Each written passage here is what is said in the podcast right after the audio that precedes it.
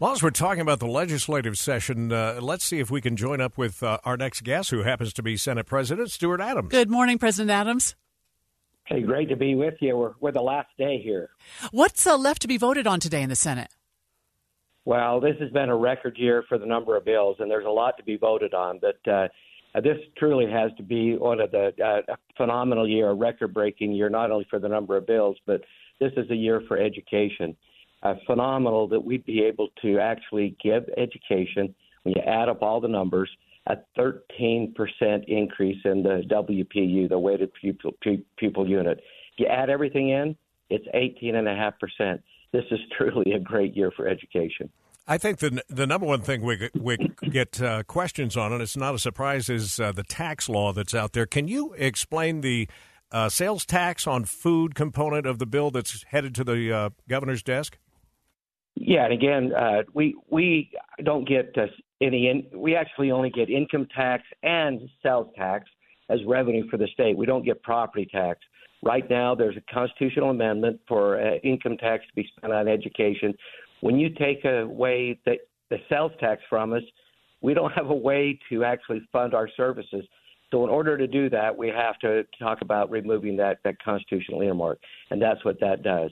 But again, when we're looking at uh, taxes, this is a record year for taxes. It's almost $800 million in tax cuts this year. Where will we feel that just as an average taxpayer? Well, we're going to feel it. Your income tax is going to be a big one. There's 400, almost 400 million dollars in income tax. We reduced the Social Security tax. We've also actually taken two cents off the gas tax. And if you have kids, you have children under three years old, you get double the dependent exemption all those are tax cuts this year. This is truly also the year of the tax cut. We spent a lot of time talking about education, talking about taxes. Is there another bill that's made it through the Senate and the House this year that you're most proud of? Well, I think what I'm most proud of, I mean, water is a big issue. We're going to actually spend $500 million uh, on water infrastructure this year. We spent 500 last year, appropriated 500. We're working on the water issues.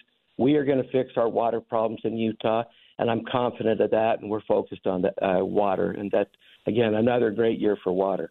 Are you concerned at all about the separation of powers argument that's being made about the abortion bill, uh, President Adams? That that really what this legislation does is usurp the authority of the court on this case.